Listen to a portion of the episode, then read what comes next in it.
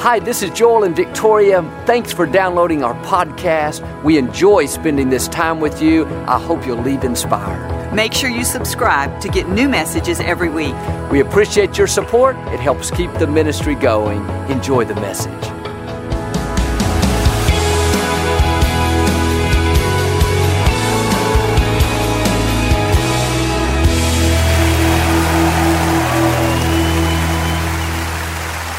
Well, God bless you. It's always a joy to come into your homes. And if you're ever in our area, please stop by and be a part of one of our services. I promise you, we'll make you feel right at home. But thanks so much for tuning in, and thank you again for coming out.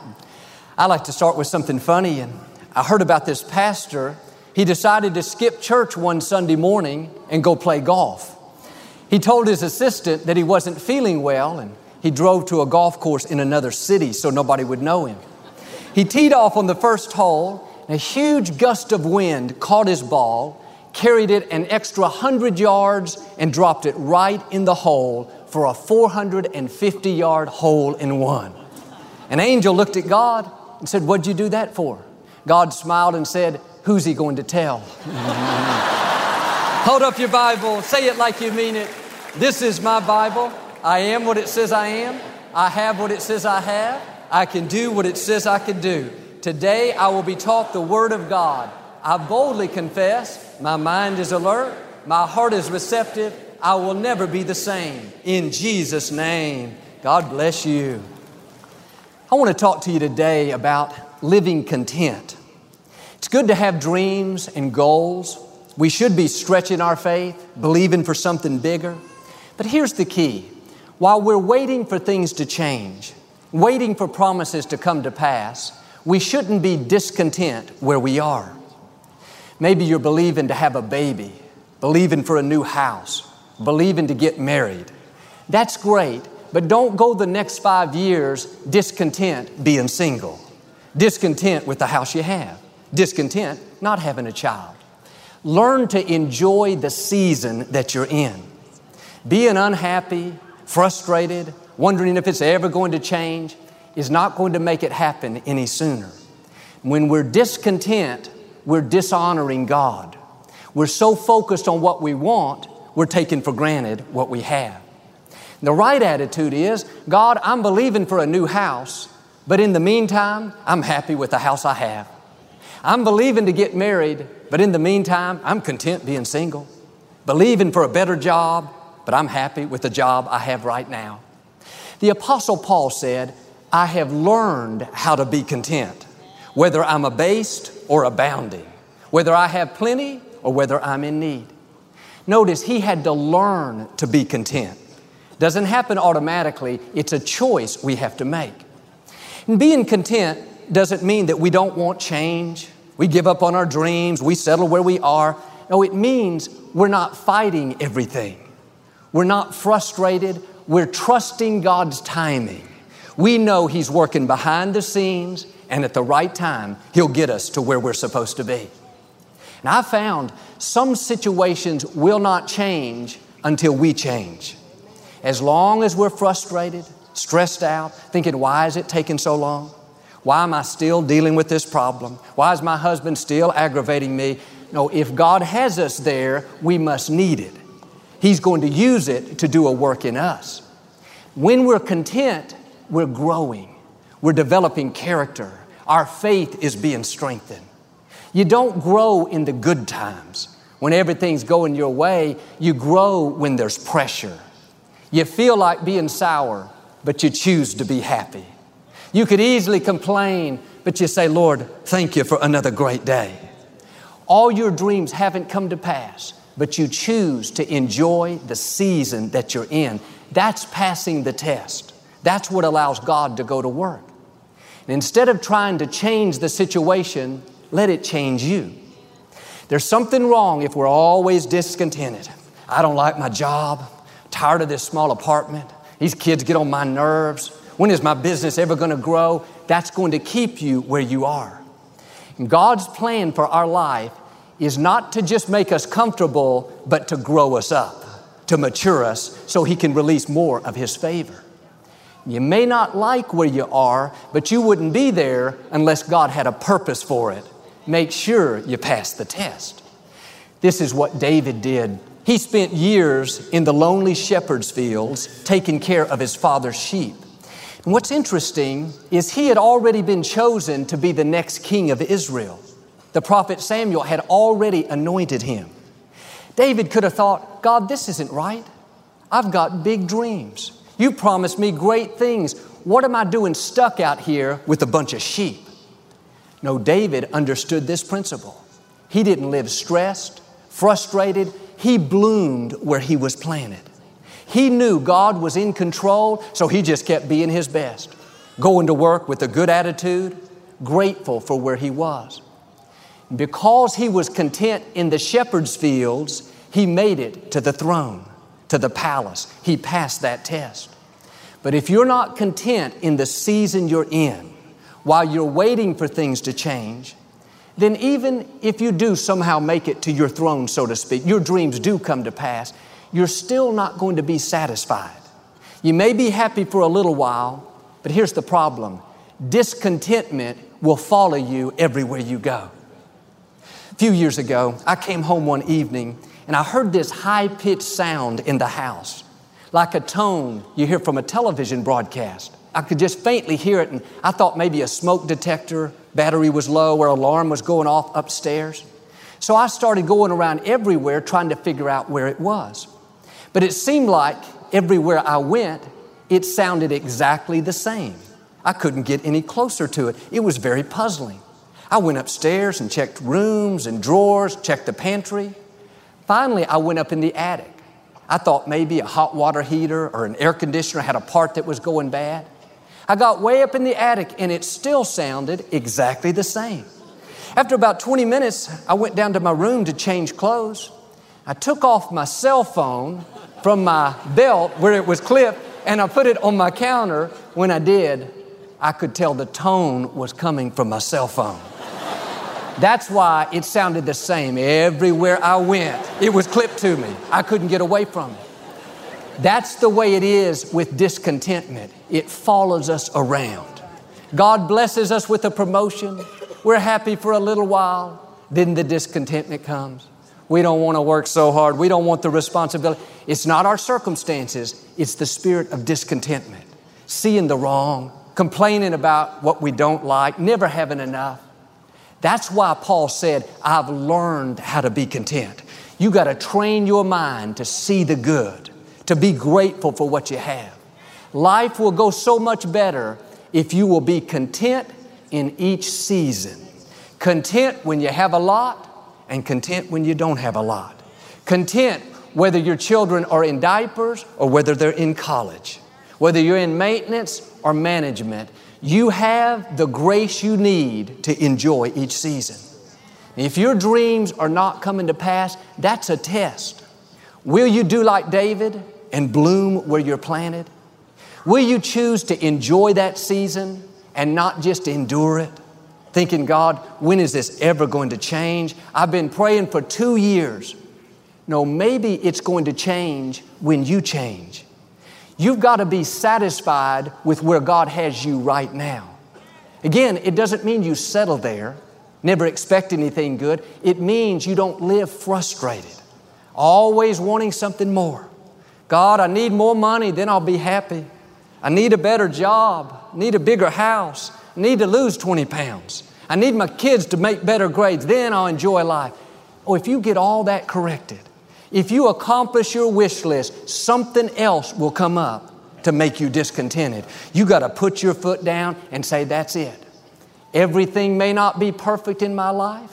All my dreams may not have come to pass yet, but I'm not living frustrated, stressed out. I'm going to bloom right where I'm planted.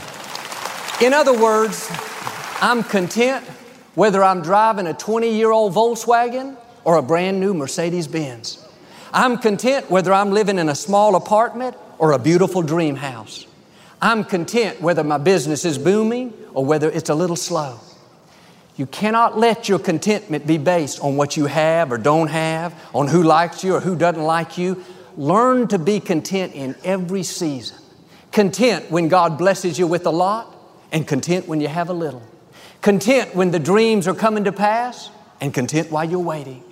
Content in the shepherd's fields, and content in the palace. The scripture says, Godliness with contentment is great gain. Life is very freeing when you can say, I'm content with who God made me to be. I'm content with my personality, content with my looks, content with my gifts. I'm content with where I am in life, my position, my career, my relationships, my house. This is the reason many people are unhappy. They're always wishing for something different. Some single people are not going to be content until they get married.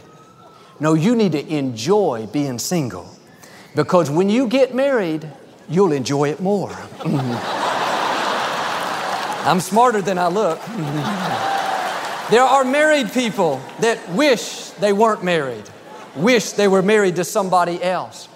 White people sit in tanning booths trying to get darker. Dark people put cream on their skin trying to get lighter. Ladies with curly hair go to the salon to get it straightened. People with straight hair go to the salon to get it permed. People with no hair go to the salon to buy some hair. But really, there's nothing wrong with improving, being your best, showing your style, but you shouldn't always be wishing you were something different. Be content with who God made you to be. It's a tragedy to go through life always dissatisfied, want, wishing you had more, wanting to look like somebody else, waiting to be happy. I'm asking you to be content right where you are. Think about Mary, the mother of Christ. When she was pregnant with Jesus, she had to ride a donkey to Bethlehem. Now, I've lived with a pregnant woman twice, the same one. If I would have suggested Victoria getting on a donkey at nine months pregnant, I probably wouldn't be here today. Mary could have complained, Joseph, why don't you get me something smoother? This is hard. When she got to Bethlehem, Joseph, why didn't you make us a hotel reservation? Why didn't you get me a hospital room? You knew I was going to have this baby. Been all over the news. When the baby was born, Joseph, why didn't you buy the baby a new outfit? I've got to wrap my beautiful baby in swaddling clothes. That was strips of cloth. Mary didn't have designer jeans, fancy purse, a latte from Starbucks, but she never complained. She never found fault with Joseph. She didn't say, God, if I'm going to have this baby for you, at least you could make it more comfortable on me. No, she was content in the season she was in. Content when the angel said, You've been highly favored. And content riding a donkey pregnant. Content giving birth in a barn with a bunch of animals. And content when the wise men said, Your son is the Messiah. It takes a mature person to be content on the mountaintop and content in the valley. Couple of years after Victoria and I were married, we found this piece of property that we really liked. It was close into the city, in a nice neighborhood, but it had a very old, rundown house on it that had major foundation problems. Most people would have torn it down, but we decided to fix it up and live in it. The floors in the den were so slanted that I had to put little blocks of wood under the front legs of the couch so it would match up with the back legs. Most of the interior doors would not close properly. It didn't bother us. We were happy. My mother would come over, Joel, how do you live in this house with these crooked floors? God gives you the grace for each season. Today we have a nice house with even floors, but I don't believe we would be where we are if we had not been content in that older home. It would have been easy to complain. This is a piece of junk. God, we wanted something new. When is it ever going to change? No, pass the test. Whether you're abased or abounding, whether you're in your dream house or a crooked floor house, make the decision I'm going to be content. I'm going to enjoy my life.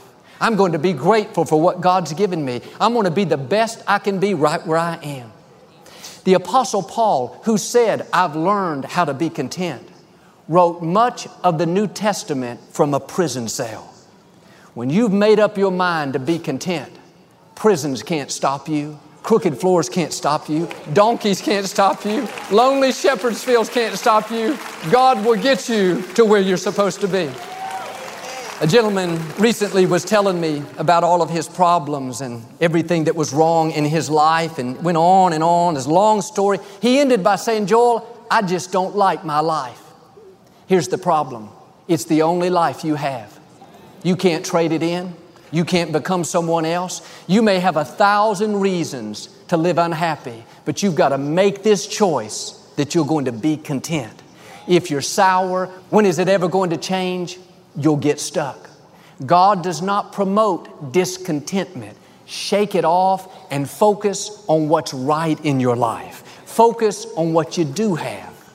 Most of us, when we woke up this morning, we could see the sunlight.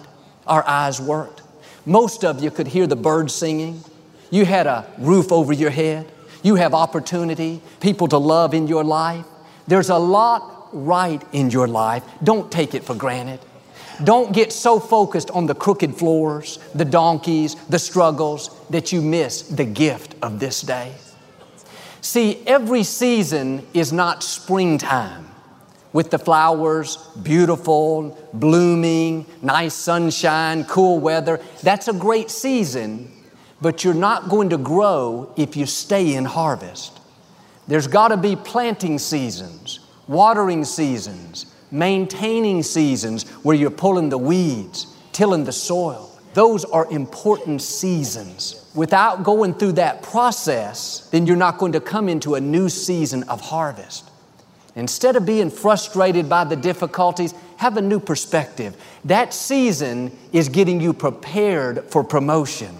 It may look like you're stuck, you don't see anything happening, but God is at work, and at the right time, the season will change. Winter always gives way to spring. It takes a mature person to be content not only in the harvest season, but content in planting season, content in the watering season, content in the pulling up the weed season. You may be in one of those difficult seasons right now, raising a small child, or taking care of an elderly loved one, perhaps dealing with an illness. You feel like you're riding that donkey. It's easy to think, as soon as I get through this tough time, then I'll get my joy back. Soon as my kids get out of diapers, soon as I make it through the busy season at work, as soon as I lose this 20 pounds. No, this is the day the Lord has made. You got to choose to rejoice today. God has given you the grace you need not to endure the season, that doesn't take any faith, but to enjoy the season. When you're content, you see each day as a gift. You appreciate the people in your life. You're grateful for what God has given you. That not only is making you stronger, developing your character, but you're passing the test. You will come out of fall, out of winter, and you will come into your springtime. Things will begin to bloom and blossom once again. When I was growing up, there were five of us kids in the house. Of course, my parents were pastors, and we didn't have necessarily a lot of money. But as a little boy, I always felt like we were well off. We had fun. We played hide and go seek in the house. We'd go out in the front yard and have big races. Life was good. But my parents couldn't afford to take us on a big family vacation every year.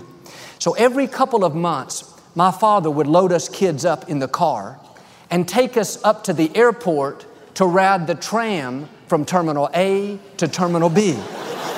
there were just two terminals back then, and the tram was free. We thought that was so great. We would ride it over and over and over. People would look at us like we were so confused. We weren't lost, we were having fun. My father learned to be content in each season. Instead of complaining that he didn't have enough, he chose to bloom right where he was planted. It's funny when some of my friends, as a little boy, would tell me they were going to Disneyland. I always thought that meant they were going up to the airport to ride the trams. I say, Yeah, we've been there before. When I got old enough to realize what Disneyland really was, I needed counseling.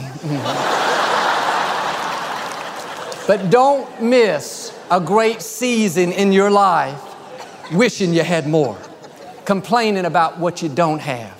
Listen, the real joy in life is in the simple things. Making memories with your family, riding the trams together at the airport, playing hide and go seek in the house, watching the sunset with your spouse, looking at the stars at night, simple things. When our children were younger, Jonathan about five and Alexander would have been two, we planned a big vacation to Disneyland. They were going to get to eat breakfast with Mickey Mouse and take pictures with the other characters. It's a big deal, you know, getting two small children out to California and booking the hotel, getting the rental car, the flights, spend half of my retirement to get there. when we arrived, we checked into the hotel and we went straight to the park. I was so excited for my children. We weren't there 15 minutes. Jonathan said, Dad, I want to go back to the hotel and go swimming. I didn't think I heard him right. I said, You want to do what? He said, I want to go back and go swimming. I said, No, no, no, Jonathan, we're at Disneyland. We came a long way. Look at all these rides. Isn't this going to be fun? He said, No, Daddy, I want to go back and go swimming. I said, Jonathan, we can swim anytime at home at the neighborhood pool. We're at Disneyland.